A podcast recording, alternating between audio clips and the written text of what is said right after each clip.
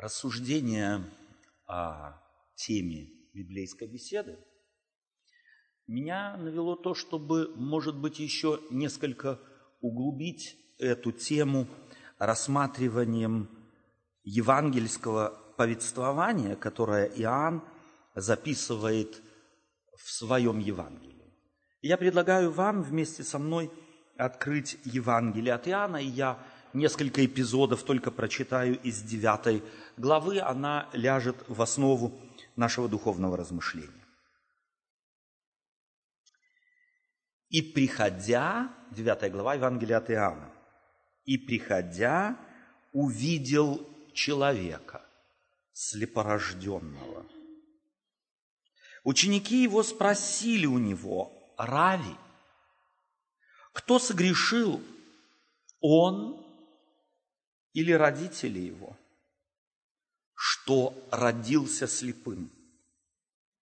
Иисус отвечал, не согрешил ни он, ни родители его, но это для того, чтобы на нем явилась слава Божия. Мне должно делать дела пославшего меня, доколе есть день. Приходит ночь, когда никто не может делать. Доколе я в мире, я свет миру. Сказав это, он плюнул на землю, сделал брение из плюновения и помазал брением глаза слепому. И сказал ему, пойди – умойся в купальне Силам, что значит посланный. Он пошел и умылся, и пришел зрячим. Тут соседи и видевшие, э, и видевшие прежде его, что он был слеп, говорили, не тот ли это, который сидел и просил милостыни?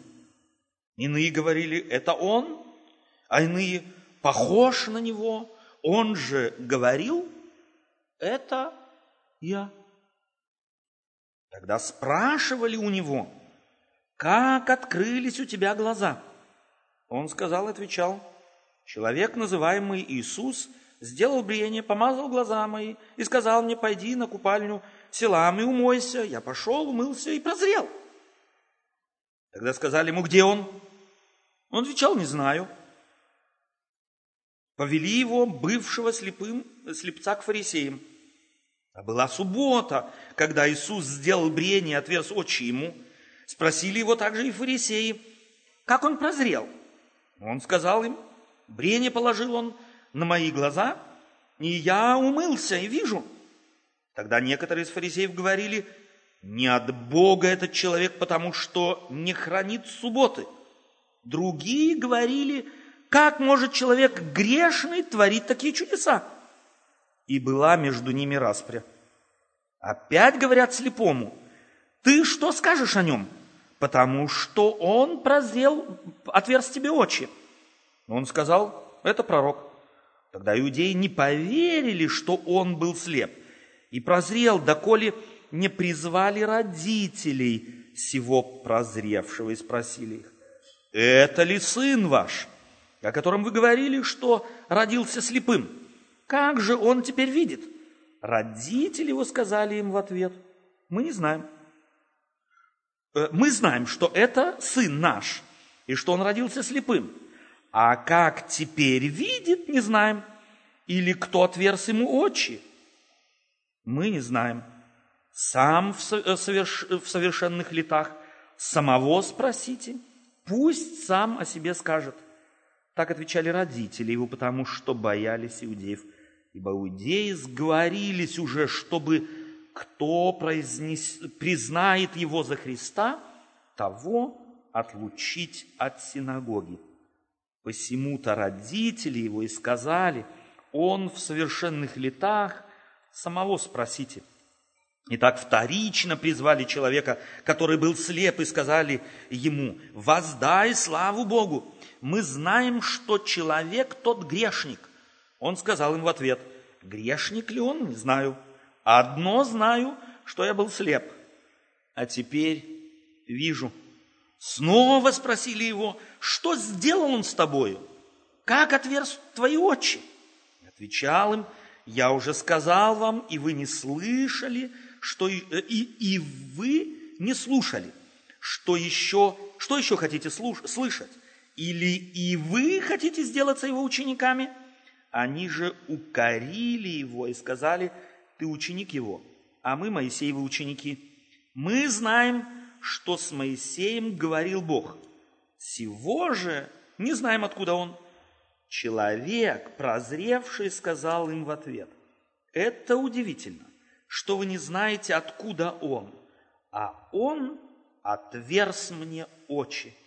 Но мы знаем, что грешников Бог не слушает, но кто чтит Бога и творит волю Его, того слушает.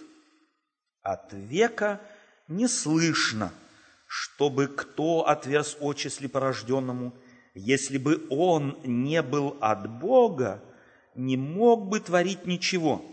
Сказали ему в ответ, во грехах ты весь родился, и ты ли нас учишь? И выгнали его вон. Иисус, услышав, что выгнали его вон, и нашед его сказал ему, «Ты веруешь ли в Сына Божия?» Он отвечал и сказал, «А кто он? Господи, чтобы мне веровать в Него?» Иисус сказал ему, «И видел ты его, и он говорит с тобою».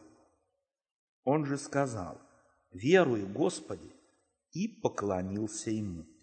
И сказал Иисус, на суд пришел я в мир сей, чтобы невидящие видели, а видящие стали слепыми. Услышавши это, некоторые из фарисеев, бывших с ним, сказали ему, «Неужели мы слепы?» Иисус сказал им, «Если бы вы были слепы, то не имели бы на себе греха. Но как вы говорите, что видите, то грех остается на вас. Целая глава.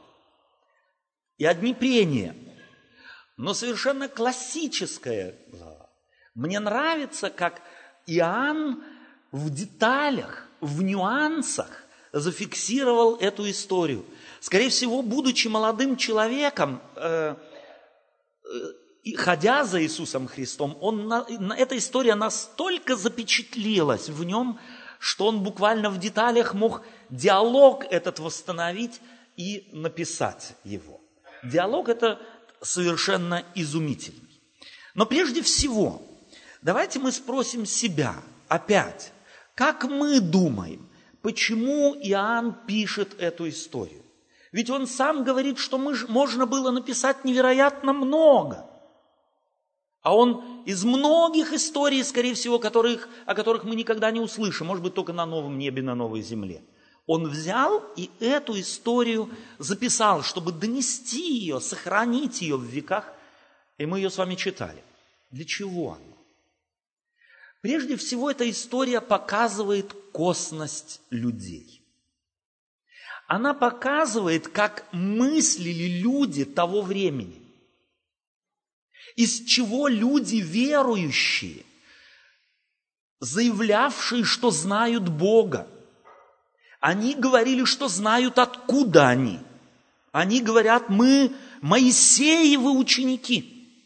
Этим самым они категоризируют себя и относят к себя, себя к лучшим из учеников.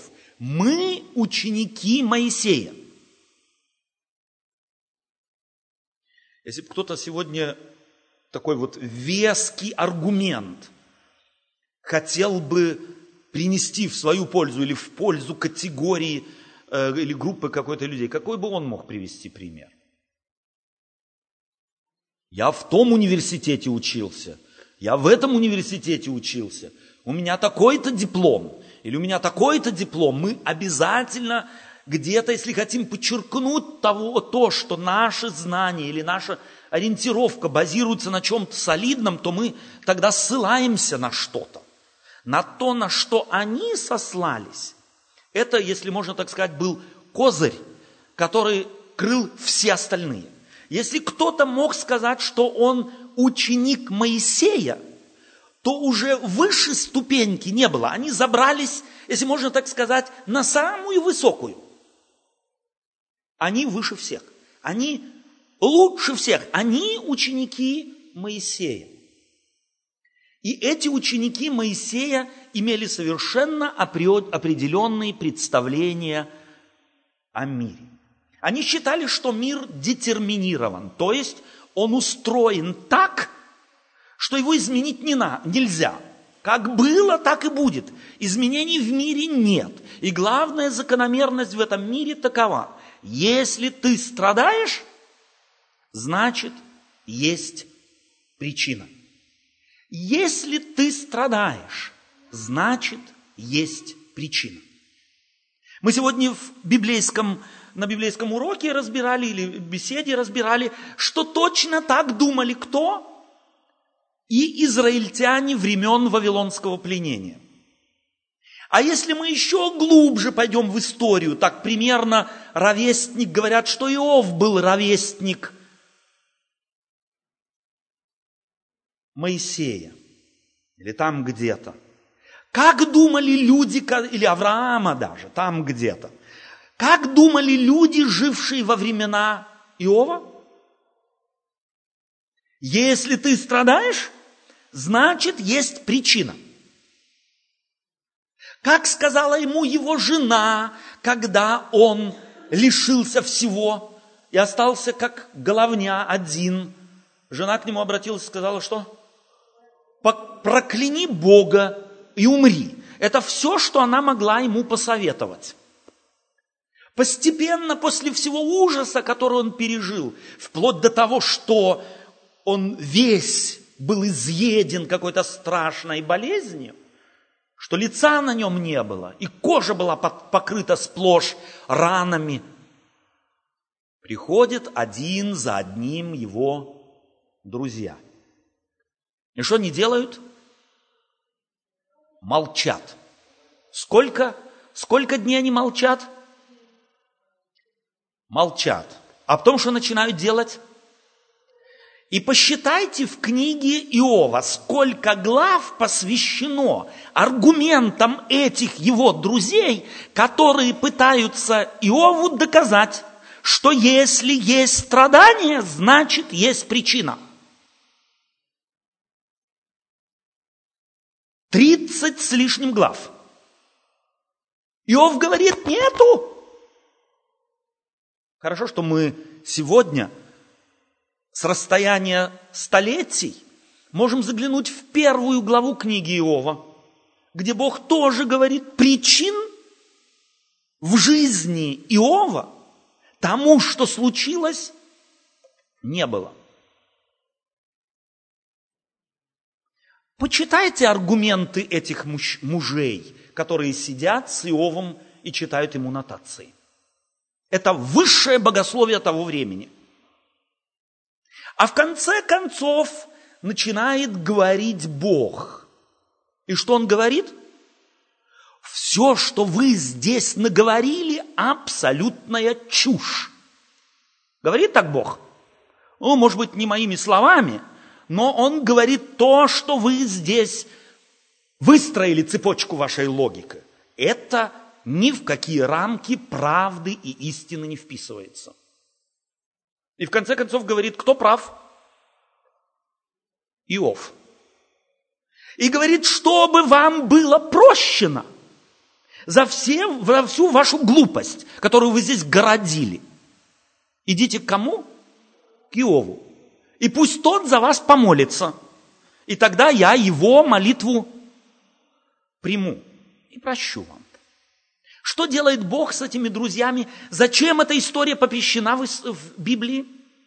Потому что в течение всей истории жизни на земле людей люди всегда ищут причину следствия.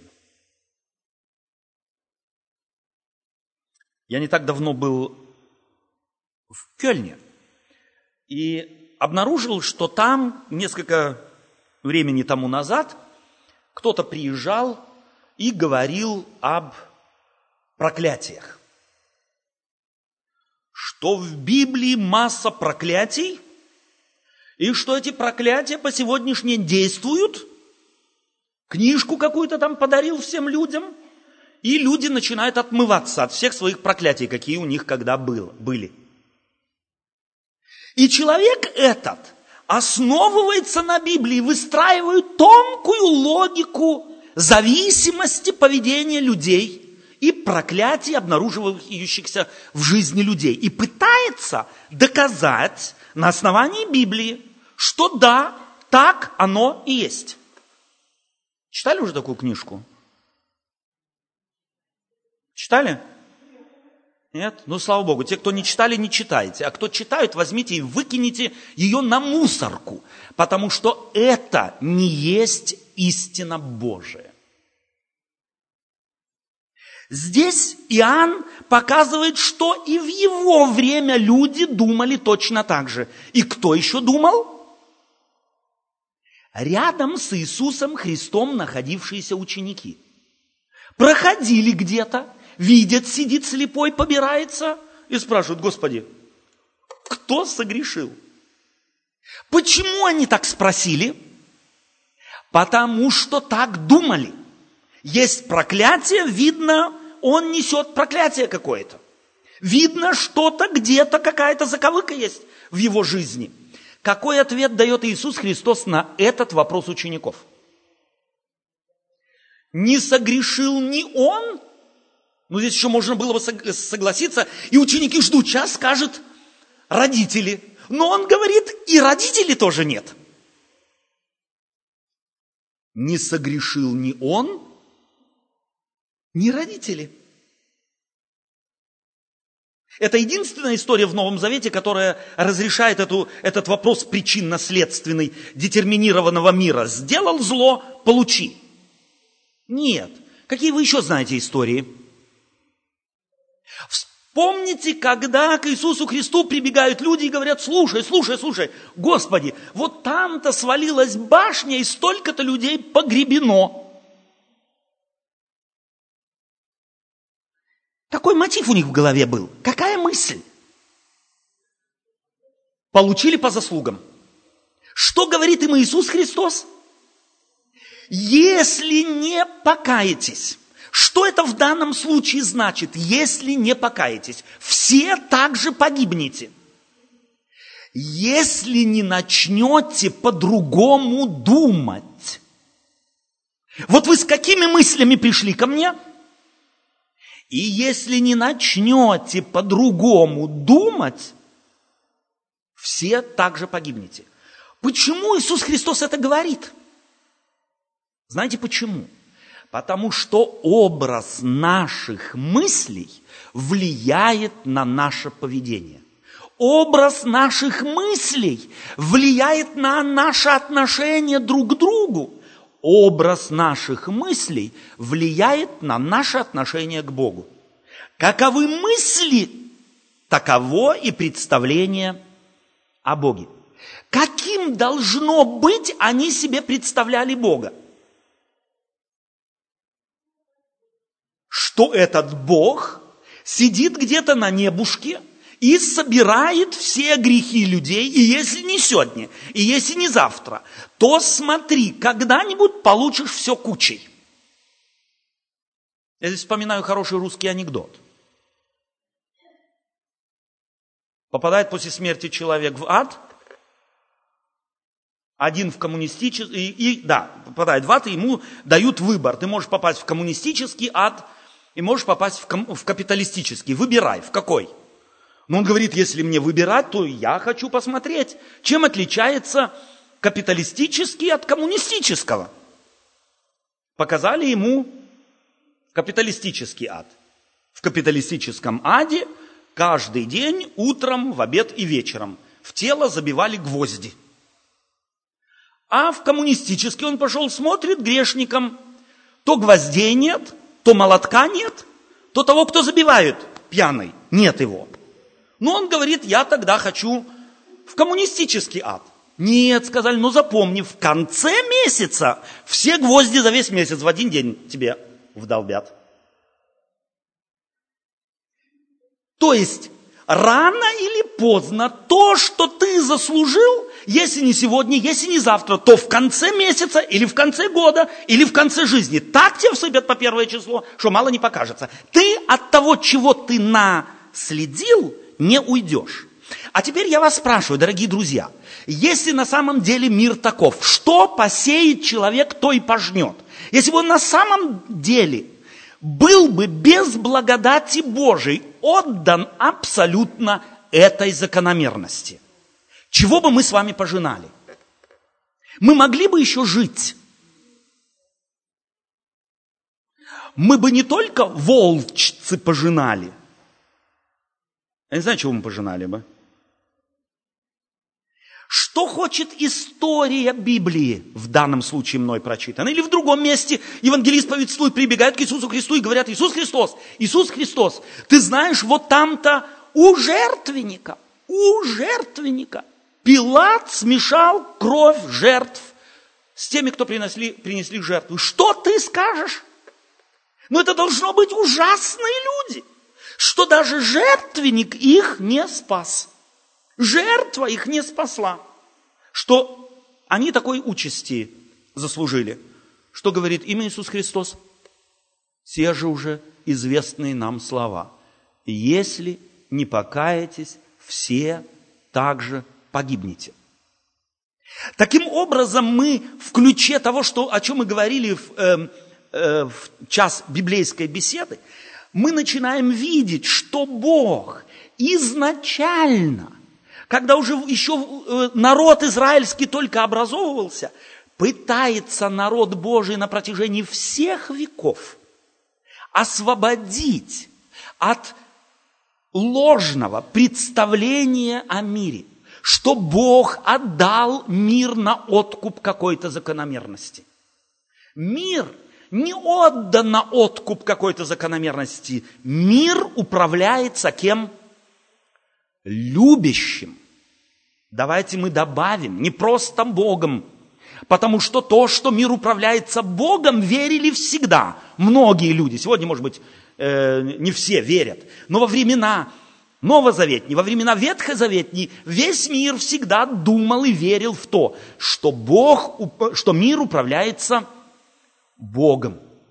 Но чего хотели пророки Библии? Чего хотел Господь? Он хотел, чтобы люди знали, что мир управляется не просто Богом, а Богом любвеобильным и Богом милосердным. Но здесь кто-то из вас может возразить. Хорошо, если ты читаешь Библию, если мы читаем Библию, то в, во второзаконии мы можем найти, мы можем найти такие фразы, как «если ты будешь соблюдать все, что я сказал тебе, то». А если не будешь соблюдать, то куда деваться с этими, на первый взгляд, установленными жесткими правилами взаимоотношений, взаимозависимости поступков от последствий?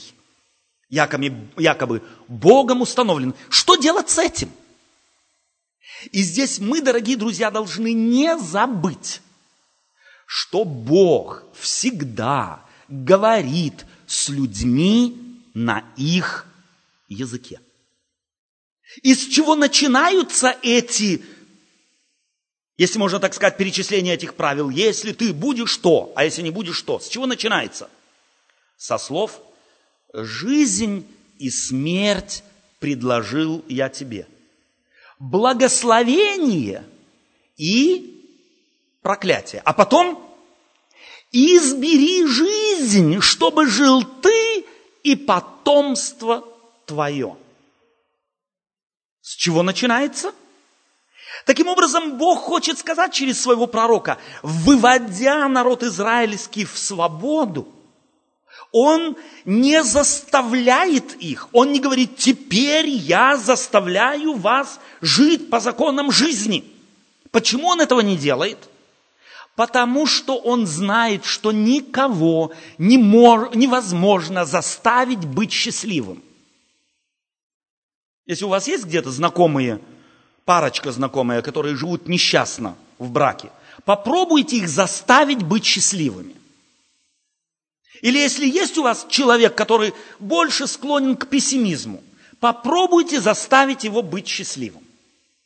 Попробуйте ваших детей маленьких, у нас есть дети маленькие, годик, полтора, два, вот начинает хныкать. И вроде на ровном месте все есть, и сухой, и накормленный, и тепло, все. А начинает, вот нету настроения. Попробуйте заставить его быть счастливым. Вы будете иметь проблемы, правильно? Вы еще больше будете проблем иметь.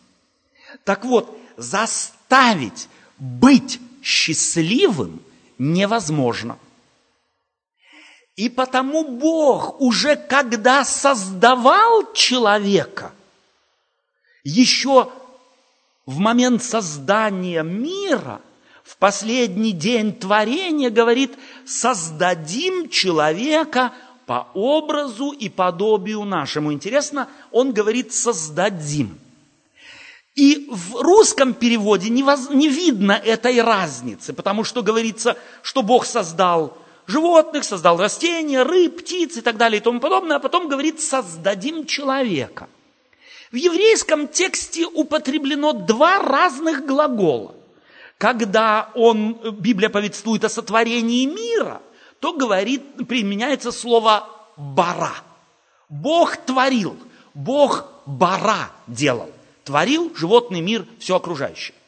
А когда тва- решил человека сотворить, то употребляется глагол «нааса».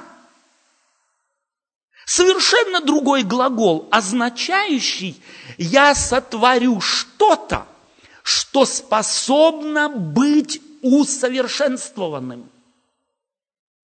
Когда Бог говорит, я, мы сотворим человека на оса, Он фактически говорит, я, творя это существо, усекаю себя в свободе, наделяя его свободой.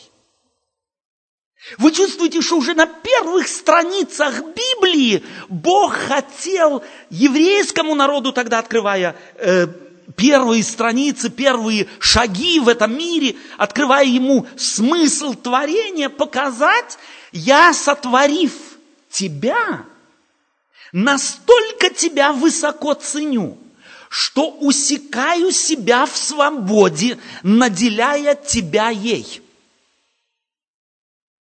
Только тогда, может быть, становится понятным выражение, записанное в Откровении 3 главе. «Се стою у двери и стучу». Если кто откроет – он не говорит, я стою у двери, а потом долго стучу, но когда-то ворвусь. Если кто откроет, и это, эти слова книги Откровения корнями уходят в книгу Бытие. Там положен был этот принцип. Бог говорит, я тебе предлагаю жизнь. Избери жизнь. Я ее тебе дал. И я хочу, чтобы ты жил не год, не два, не десять. Вечно. И я хочу, чтобы ты, живя, не мучился, а чтобы качество твоей жизни было очень высоким, а потому есть совершенно определенные закономерности счастья, есть совершенно определенные закономерности благополучия. Я вот тебе их открываю, я от тебя не скрываю их, вот они. И тебе даю хороший совет. Избери их. Чтобы жил ты а потомство твое на тебя глядящее учится от тебя и тоже живет. А те смотрят и учатся у тебя и тоже живут. Я хочу жизни. Что выбрал человек? Смерть. Что делает Бог? Вмешивается. Как он вмешивается? Он отдает он человека на откуп его избранию – он уже к Адаму и Еве бежит, когда, узна, когда понятно стало, что они выбрали, и спрашивают, Адам, где ты? И что делает его? Выгоняет? Прежде всего берет и одевает. Штанишки одевает ему. Юбочку женщине, чтобы стыдно не было. Заботится о ней, заботится о нем. Он не отдает их на откуп его выбору, их выбору, но уже здесь проявляет что? Любовь. Мир не детерминирован. Мир не отдан на откуп какому-то слепому злому закону, но отдан в руки Божии. И даже тогда, когда человек выбирает не то, что послужило бы ему во благо, Бог спасает его, как спасал бы любой отец, любая мама, мальчика, сунущего, сунувшего палец в горячий чай. И появились волдыри. Кто виноват? Папа или мама? Мальчик. Но папа теперь будет еще бить вдобавок. Нет. Будет лечить. Будет успокаивать будет, будет вместе с ним страдать. Посмотрите в Библию, какого Бога она нам рисует. На, чуть ли не на каждой странице Библии мы находим этого Бога, вмешивающегося в жизнь человека, сделавшего неверный выбор в пользу человека, а не против него. Давайте мы остановимся на секунду на истории потопа. В Библии говорится, мы к этой истории возвращались уже неоднократно, говорится, или может быть чуть-чуть, раньше еще, Бог говорит, проклята земля за тебя. Каину говорит, проклята земля за тебя. Что это значит?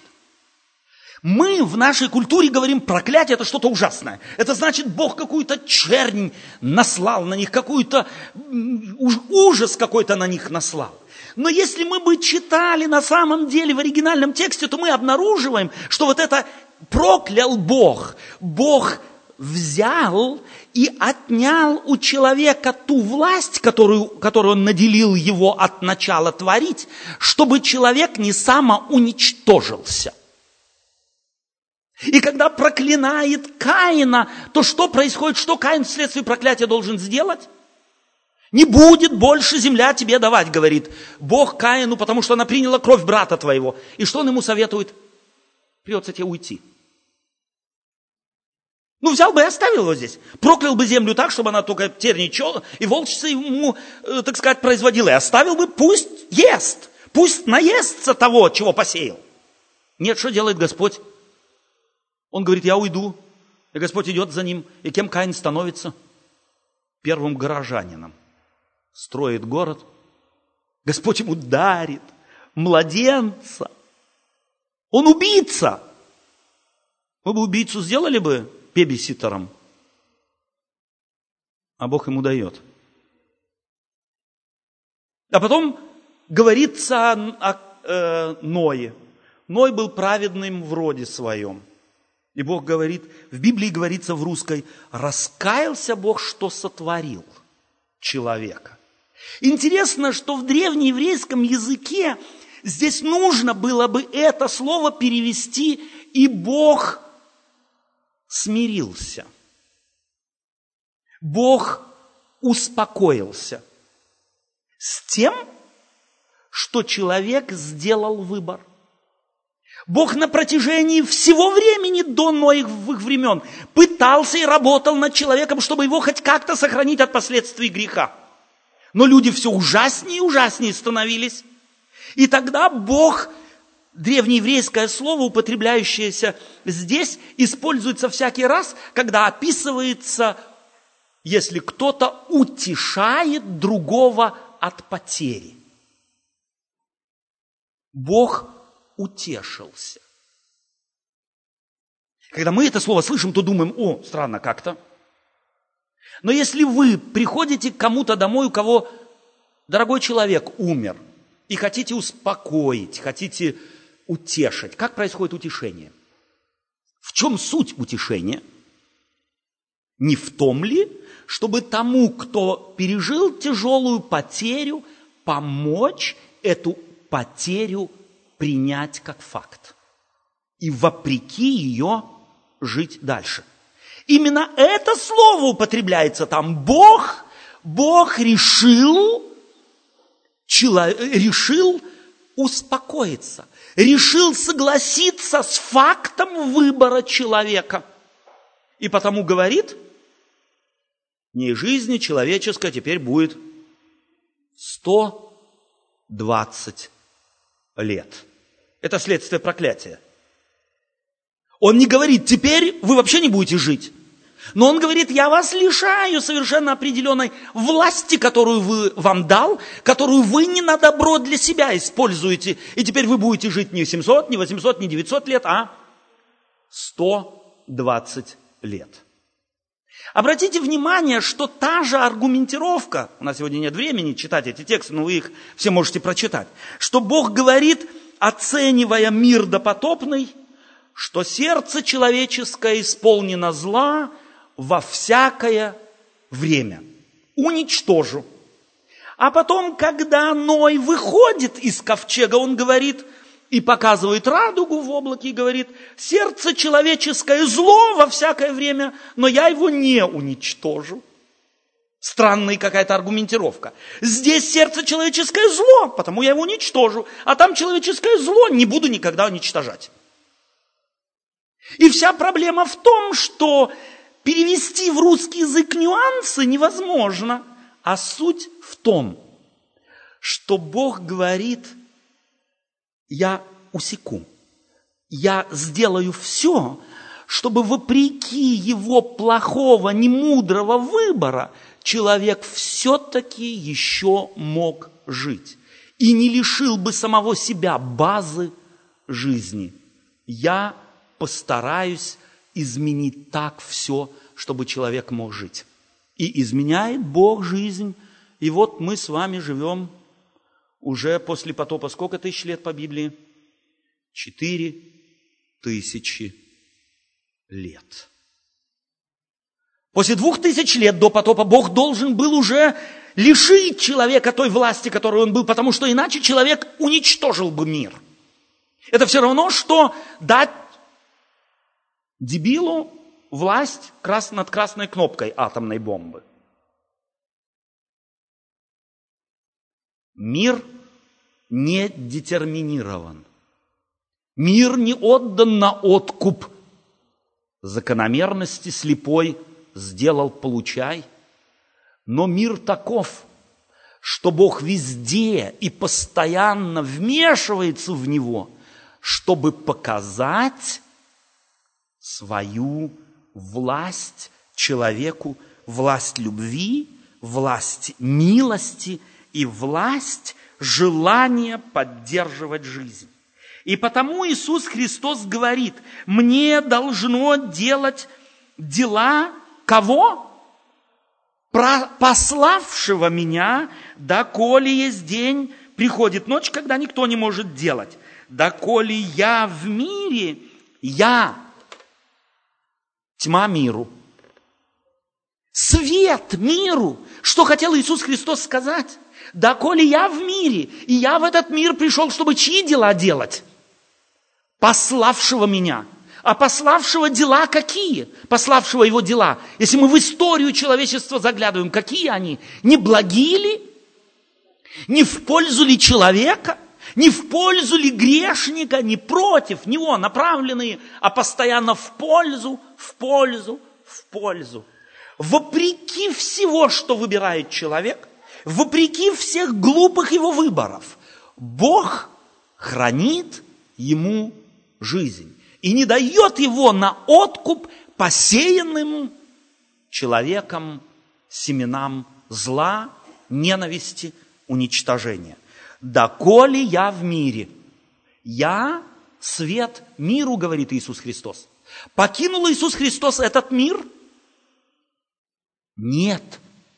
Потому что ушед, возносясь из этого мира, что он сказал?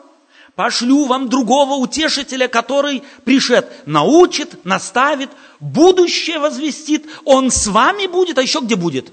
И в вас будет. Давайте, дорогие друзья, мы будем читать Библию. Давайте мы проникнемся характером Божиим. Давайте мы будем вглядываться в те руки, которые рядом с нами хранят нас, ведут нас. благословляют нас. Давайте мы не будем отдаваться, какими бы логическими, на первый взгляд, не выглядели бы аргументы людей, желающих доказать нам, что мир отдан на откуп каким-то закономерностям, не верить им, потому что это не есть правда Библии. Это даже не житейская правда. Даже Библию не надо брать в руки, чтобы заметить, что это даже не житейская правда. Не надо быть христианином. Это знают и атеисты. Если бы на самом деле мир был построен на принципы «сделай, получи», то он уже давным-давно погиб бы. И за этим всем скрывается милость и любовь Божия. Иисус говорит – еще раз я читаю его слова в Евангелии от Иоанна. «Мне должно делать дела пославшего меня». А как посылает Иисус Христос в мир и учеников своих? Он говорит, как послал меня Отец, так я посылаю вас. Это что значит сегодня? Какова наша функция в мире? Делать дела, пославшего нас. Иисус Христос делал дела Отца Небесного, а мы чьи должны дела делать? Дела Иисуса Христа. Какими были его дела? Как он относился к немощным, слабым, грешникам, преступникам? Как он относился? Посмотрите на Голгофу. Посмотрите на висящего рядом с ним разбойника. Да, там было два. Один попросил и сказал, я хочу. А другой что хотел? Что у него была отнята возможность принять решение. Была отнята возможность сказать те же самые слова. Господи, хочу быть с тобой в раю. Отнята была? Нет. Заткнул Бог ему рот? Не смог он это, потому что его родители были плохие? Нет. Потому что он сделал такой выбор. Другой сделал другой выбор. Жизнь была его ужасной. А Иисус Христос что говорит? Говорю тебе, ныне же тебе говорю. Вот когда ты меня спрашиваешь, в этот момент я тебе говорю, будешь со мною в раю. И я хочу сказать вам, что всякий человек должен быть настолько глупым, что уже объяснение такой глупости в принципе не существует – если он не выберет Господа, если он не выберет принципы жизни, понятно, что мы, живя в плотском теле, греховном теле, не всегда сможем жить всеми правилами и всеми принципами и все дела делать стопроцентно так, как делал пославший нас. Не сможем. Это тоже должно быть нам понятно. Но я уверяю вас, что тот, кто нас послал, знал, что мы плоть, знал, что мы слабы. И тем не менее, что сделал? Послал нас. Почему? Потому что Он хочет, чтобы мы постоянно делали выбор, приглашая Его в нашу жизнь. Держась за Его руку и прося милости, помощи, мудрости. Я хотел бы, чтобы мы с собой взяли в жизнь. И не только на неделю, не только на месяц, на всю жизнь, которую Господь нам здесь подарит, до пришествия Иисуса Христа. Вот это посланничество, которое Иисус Христос нам, на нас возложил. Мы призваны делать Его дела. А Он на вопрос кто согрешил, он или родители его? Кто, где причины? Он говорит, причин нет. Заботься не о том, чтобы выявить, где, кто и что, а заботься о чем? О твоем выборе. О том, каковы мотивы твоей жизни. О том, сознательно ли ты живешь, или ты как автомат. Выплюнули тебя в жизнь. Ну и ты идешь со всеми толпой. Все так живут, и я так живу. Господь хочет, чтобы мы начали думать, чтобы наши шаги, наши э, выбор, наш выбор всегда был следствием нашего духовного, нашей духовной зрелости, нашей духовной мудрости, плодом, который в нас творит Господь через Духа Своего Святого. А я хотел бы, чтобы вы именно этим были бы благословлены и радовались бы, и сделались бы, как Иисус Христос сказал самарянке у колодца, источником, текущим в жизнь вечную.